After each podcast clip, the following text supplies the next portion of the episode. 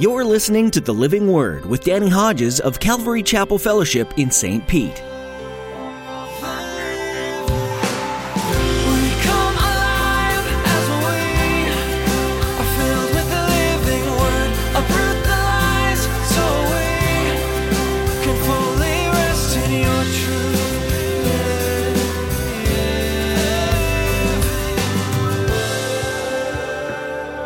If the willingness to give is there, then then the gift is acceptable according to what one has and not according to what one does not have. Think through that with me. That's amazing.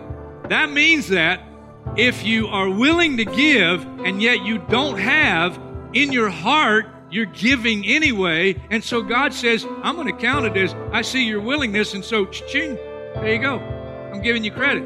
That means then that someone who's giving a lower monetarily amount may actually be giving more than somebody's giving a bigger monetary amount. God doesn't need your money. He doesn't need any of your possessions. So why does he ask us to give? As Pastor Danny will explain in today's message, our giving is all about the faith in our hearts and not about what we're actually giving. When you give of your material blessings, you're demonstrating that your trust is not in those things, but in the God who gave them to you.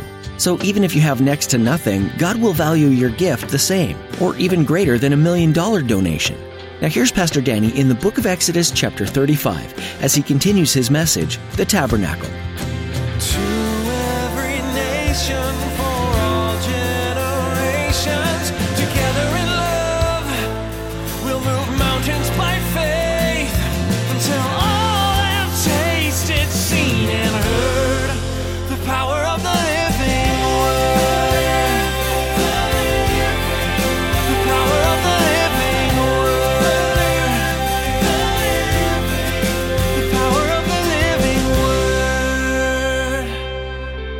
Looking for fruit that might abound to your account. Paul knew this principle. Paul knew that as they invested in his ministry, that it was adding to their heavenly bank account. It also keeps my heart right. Keeps my heart on the things of heaven. Matthew 6, verse 21, where your treasure is, Jesus says, there your heart will be also. It'll keep possessions from possessing us. I don't want my possessions to possess me. Nothing wrong with enjoying what God graciously gives us. But don't let those things and don't let that money own you. In another chapter, Chuck Swindoll talks about this. And he says, I actually put it in my notes. He talks about those who are eagle like in their faith. And he says, those are committed individuals and they live with shallow tent pegs. They may own things, but nothing owns them. They have come to terms with merchandise that has a price tag and opted for commitment to values that are priceless. Heavenly values. Now, I want to give you some biblical principles to give by. And these are so positive. Uh, one, give with the understanding that it all belongs to God anyway. David, when he's offering to the Lord for the building of the temple, he said in 1 Chronicles 29 verse 14, publicly, as he's praying to the Lord, he said, Lord, who are we that we have the privilege of giving to you so generously? And what we've given, it all comes from your hand. Where did he learn that? Deuteronomy chapter 8 verse 18 because there it tells us that it's God who gives us the ability to produce wealth. You think you're so smart? You think you're so wise? You think your business is successful just because of you? No, your business is successful because of God. If God had not given you the ability, you would have nothing. Everything comes from the Lord. I love what Paul reminds us through Timothy too. Listen, you came butt naked in the world, you're leaving butt naked out of the world. The only thing you're taking with you is what you invest in heaven. So give with the understanding that it all belongs to God. It all belongs to God. Everything we have is a gift from God. Give according to how God has blessed you. Now, I almost wish I'd have put a different scripture there, but that one, Paul is taking offerings for the poor saints in Jerusalem, and he's telling the church in Corinth, a very practical thing to set aside a sum each week in keeping with their income. In other words, give according to how God has blessed you. And that's a principle in Scripture. Another one you want to put down on this one that I think is, is absolutely tremendous and you need to, you need to know it. 2 Corinthians chapter 8 verse 12. Chapters 8 and 12 of 2 Corinthians, oh, both those chapters are all about giving and the blessedness of giving. And in 2 Corinthians 8, 12, um, God tells us there that if the willingness to give is there, then, then the gift is acceptable according to what one has and not according to what one does not have. Think through that with me. That's amazing. That means that if you are willing to give and yet you don't have in your heart, you're giving anyway. And so God says, I'm going to count it as I see your willingness. And so, ching, there you go. I'm giving you credit. That means then that someone who's giving a lower monetarily amount may actually be giving more than somebody's given a bigger monetary amount. Let me show you that in the scriptures. In the scriptures, Mark's gospel, chapter 12. Mark's gospel, chapter 12. Jesus takes an occasion to teach his disciples, and of course he recorded it for us so he can teach us. Chapter 12, Mark's Gospel, verse 41. Jesus sat down opposite the place where the offerings were put, and he watched the crowd putting their money into the temple treasury. Many rich people threw in large amounts, but a poor widow came and put in two very small copper coins worth only a fraction of a penny. Calling his disciples to him, Jesus said, I tell you the truth. This poor widow has put more into the treasury than all the others. They all gave out of their wealth, but she, out of her poverty, put in everything. All she had to live on.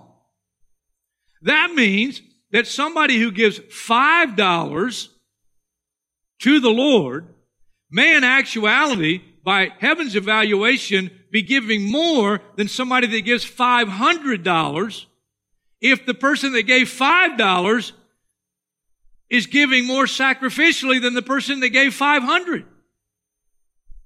Wow. What a great evaluation.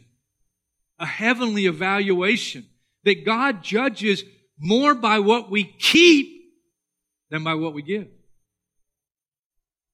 And he says, I'm gonna, I'm gonna, I'm gonna make your account based on what you have. That's cool stuff. It reminded me of my grandmother who helped raise me. Last part of the years of her life, she wasn't able to get out physically. She was bedridden, she was home ridden. And every now and then, I would see her write a check for $5, no kidding, to Emmanuel Baptist Church and give it to my mother and say, Would you put that in the offering for me?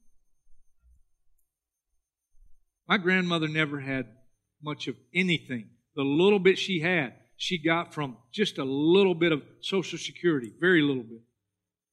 And to see her write that $5 check comes back to my mind. And I realize now that $5 check was worth much more than $5 by heaven's standards.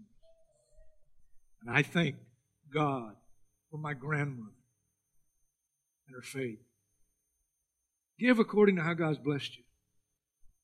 And then 2 Corinthians 9, and we don't have time to turn to all these, tells us where to give generously and cheerfully. I had those as two points, but they're both in the same passage, and I knew I wouldn't have time, so I just put them all together. It tells us there, remember, whoever sows sparingly will reap sparingly. Whoever sows generously will reap generously. And it goes on to say that God will make us rich in every way so that on all occasions we'll be able to be generous. Generous. In Malachi, and I've mentioned it earlier, chapter 3, verse 10.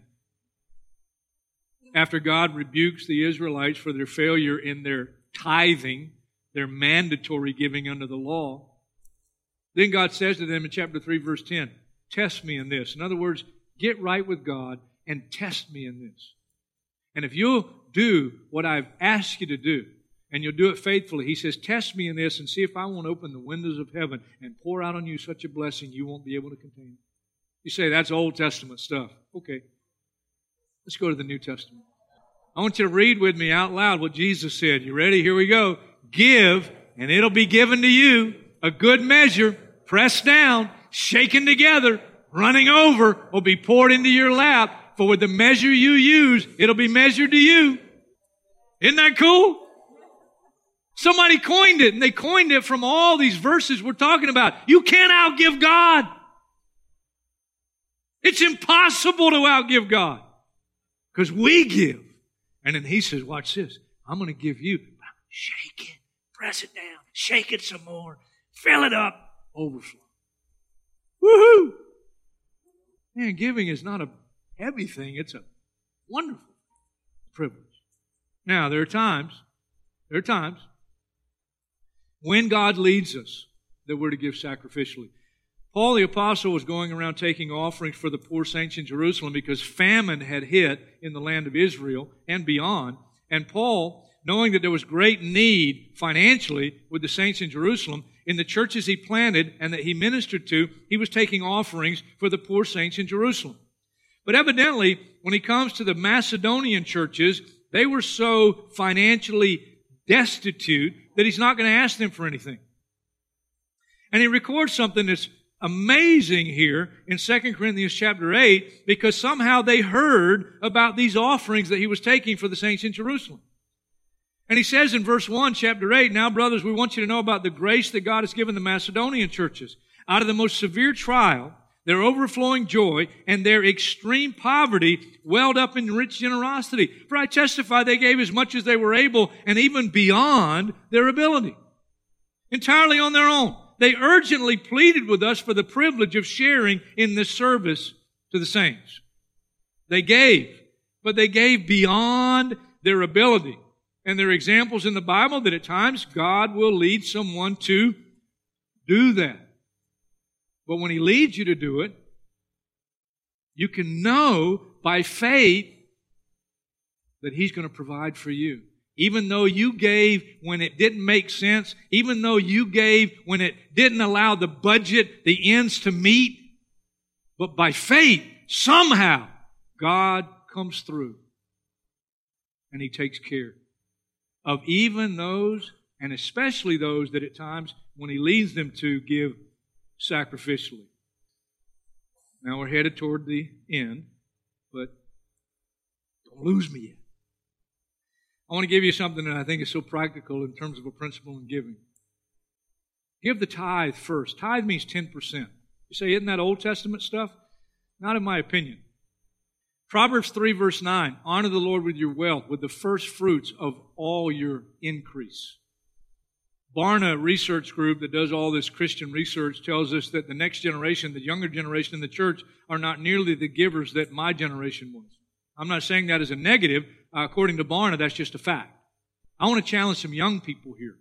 Young people, you may be just starting out. You may have a, a basic job earning minimum wage. You're a Christian, even earning minimum wage. Begin to honor the Lord with 10%. 10%.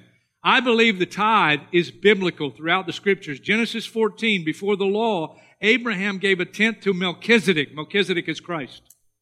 It's reiterated in Hebrews chapter 7 in an eternal context of giving the tenth to Christ. The tenth biblically represents all of it. So when we give a tithe, we're saying it's all yours. It's all yours. I know I wouldn't have anything if it wasn't for you. So I give you a tithe.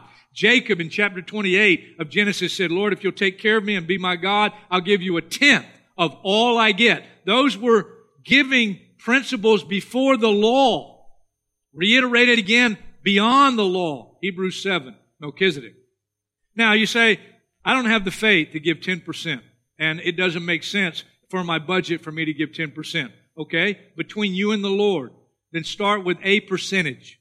Determine a percentage. Whatever percentage you determine. Pray about it first and say, okay, Lord, what percentage? Go with your gut. Whatever you feel the Lord's telling you. And then you watch God take care of you. You watch God. You're not able to outgive God. It's not possible. And then after that lower percentage, then as your faith increases, increase the percentage and get to a tenth.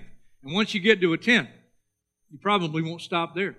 Because then after the tenth, you, then you, then you free will offerings.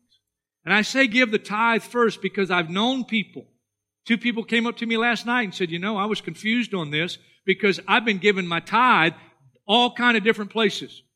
Now, if every Christian in every local church gave their tithe just wherever, whenever, how in the world can church leadership in a local church make a budget? There's always been a system, always been a godly system with leadership accountability to give through first and foremost. First and foremost. In the New Testament, it's the local church. The local church has to pay uh, the, the leadership. That's a principle in Scripture. All right? Uh, supporting missionaries. That's a principle in Scripture. Thank God we're at a point in our new work here at Calvary Chapel Fellowship, we're starting to add staff. And let me tell you, it's saving my life. We're starting to get organized. But it costs money. But the good thing is, we have a budget, and the budget is based on the regular giving of God's people. And if there's not a regular standard of giving for us, each of us, including me, through the church to the Lord, how in the world can the church leadership set a budget every year? That's why I say, give to the Lord first and foremost through the church. Now, I believe the tithe should go through the church. I know some people, though, that are so wealthy, they say, my tithe to go to one church, it would ruin the church. They'd have too much money.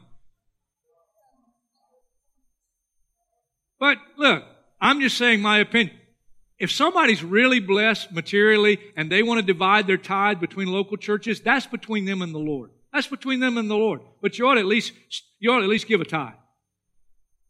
And if you don't have faith for the tithe, work your way up to it. You work your way up to it. But there ought to be some regular standard of giving that we give to the Lord through the local church for the ministry of the church.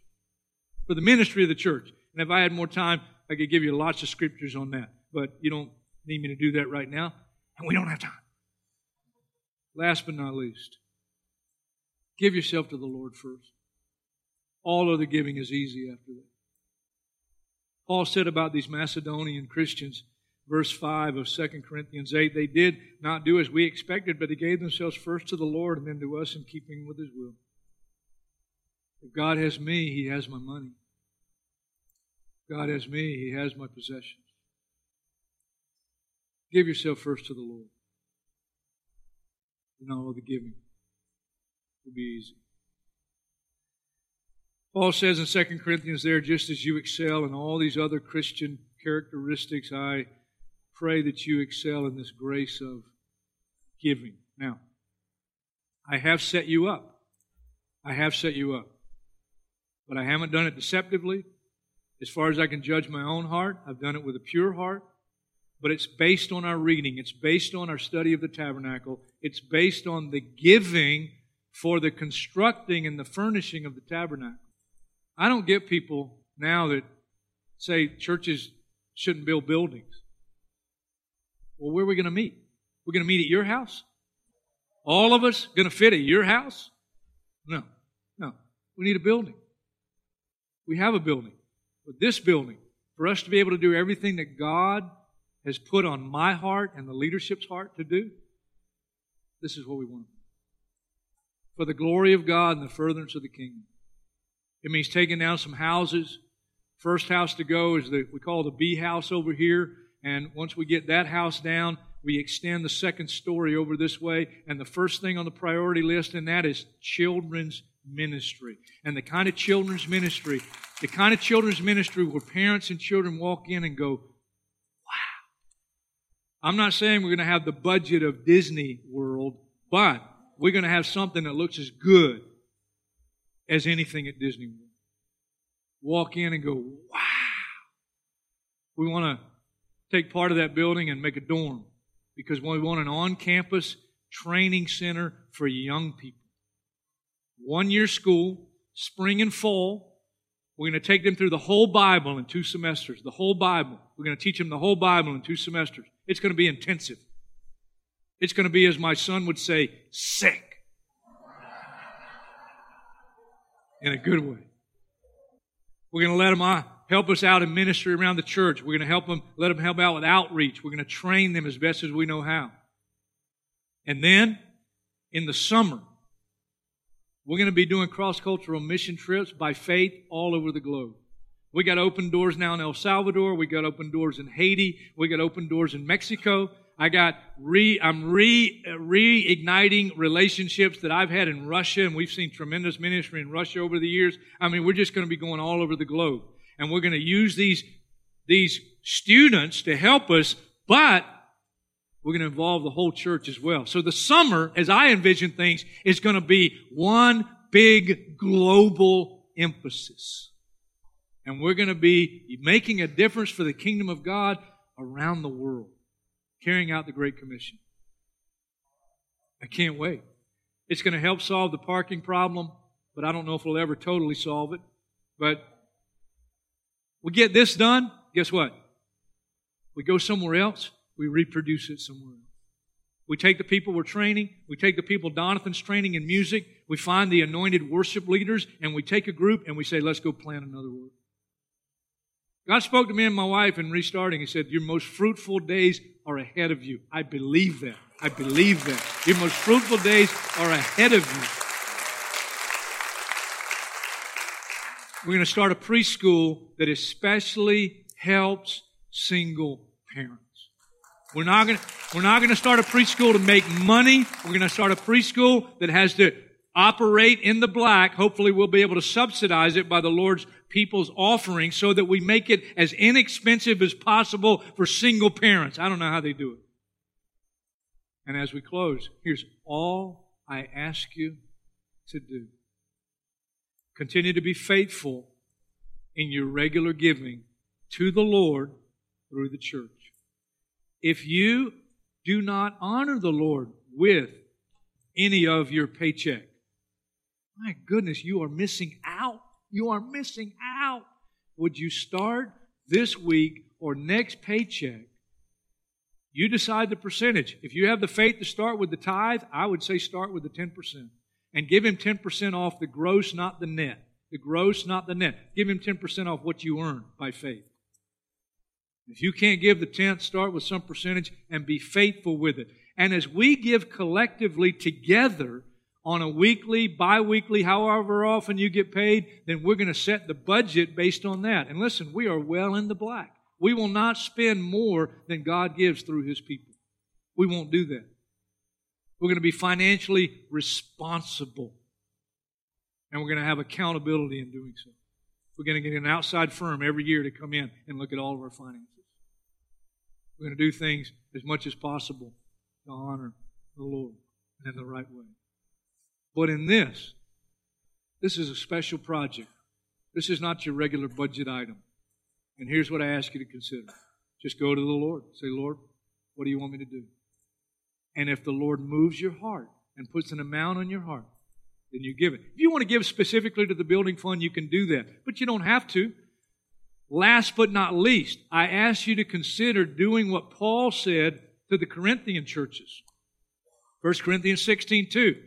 In keeping with your income on a regular basis, set aside a sum in keeping with your income. Whatever God puts on your heart. If it's $5, great. If it's $2, if it's $10, 500 whatever it is. But maybe on a regular basis, not just a one offering, but several offerings over the next few weeks and months. And here's what I, by faith, believe I'm going to be able to do.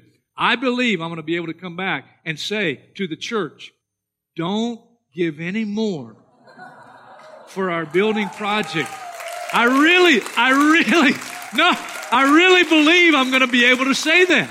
I believe I'm going to be able to stand here and say, don't bring any more. We've got enough for the project. And now we'll just keep operating the regular budget by the regular giving of God's people. Isn't that exciting?